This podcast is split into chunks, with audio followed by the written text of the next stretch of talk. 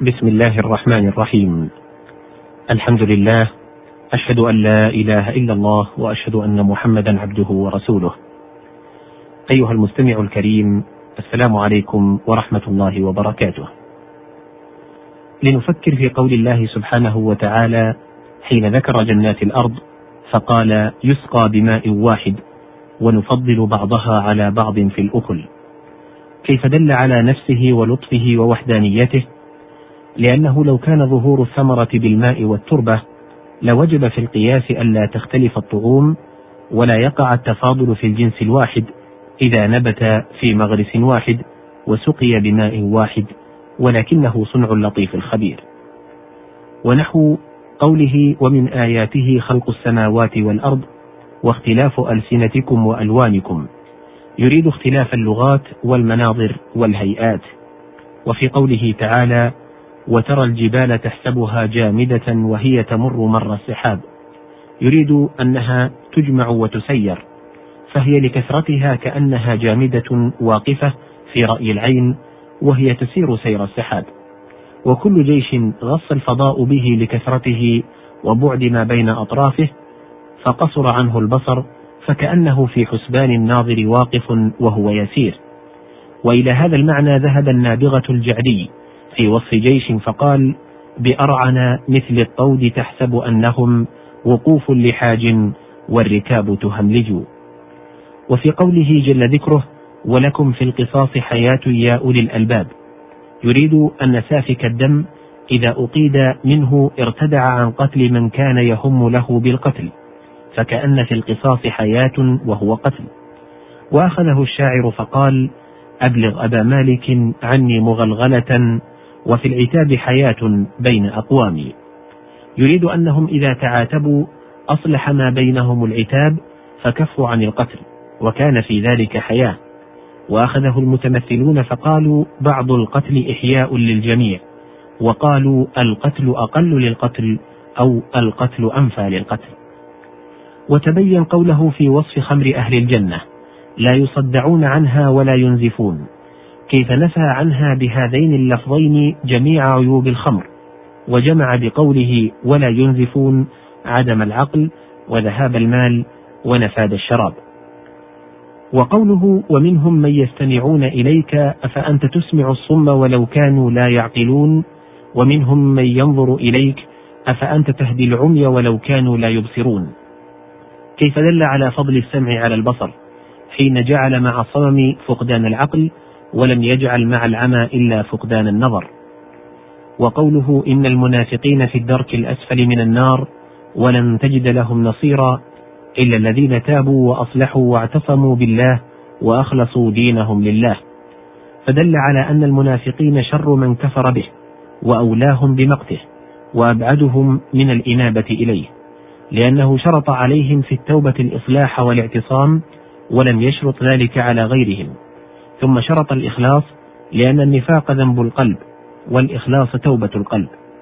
ثم قال فأولئك مع المؤمنين ولم يقل فأولئك هم المؤمنون. ثم قال وسوف يؤتي الله المؤمنين أجرا عظيما ولم يقل وسوف يؤتيهم الله بغضا لهم وإعراضا عنهم وحيدا بالكلام عن ذكرهم. وقوله في المنافقين يحسبون كل صيحة عليهم هم العدو.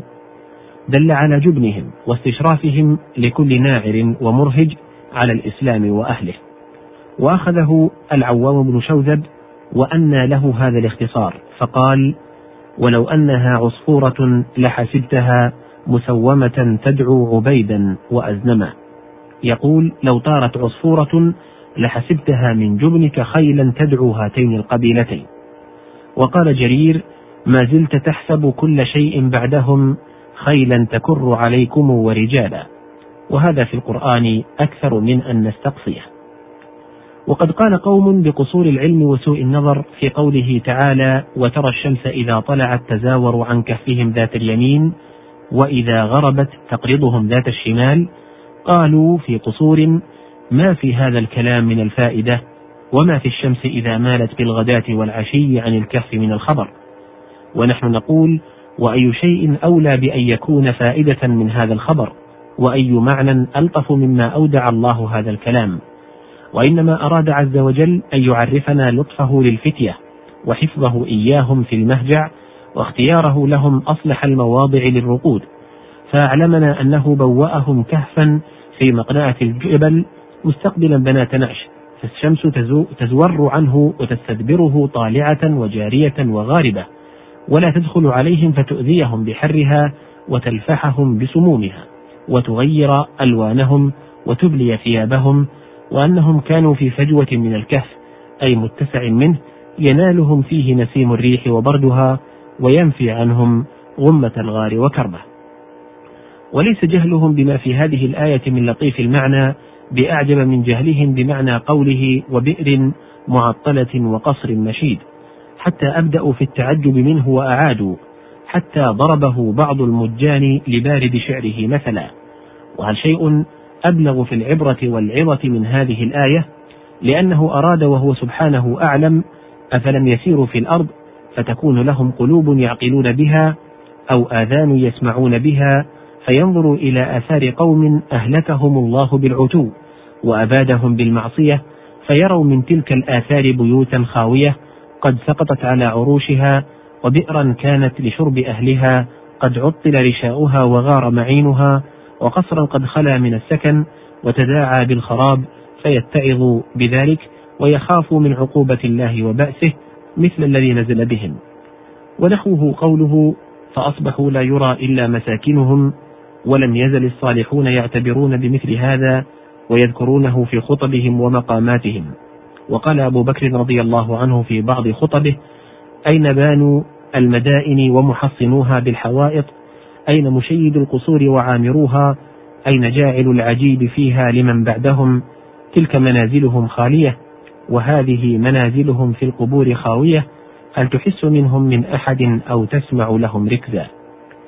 وهذا الأسود بن يعفر يقول ماذا أؤمل بعد آل محرق تركوا منازلهم وبعد إياد أهل الخورنق والسدير وبارق والقصر ذي الشرفات في سنداد نزلوا بأنقرة يسير عليهم ماء الفرات يجيء من أطواد أرض تخيرها لطيب مقيضها كعب بن مامة وابن أم دؤاد جرت الرياح على محل ديارهم فكأنهم كانوا على ميعاد فأرى النعيم وكل ما يلهى به يوما يصير إلى بلا ونفاد وهذه الشعراء تبكي الديار وتصف الآثار وإنما تسمعهم يذكرون دمنا وأوتادا وأسافي ورمادا فكيف لم يعجبوا من تذكرهم أهل الديار بمثل هذه الآثار وعجبوا من ذكر الله سبحانه أحسن ما يذكر منها وأولاه بالصفة وأبلغه في الموعظة. أيها المستمع الكريم قد جاءت بعض ألفاظ القرآن على ما يأتي عليه بعض كلام العرب وسيأتي حديث من ذلك إن شاء الله تفصيله في اللقاء التالي.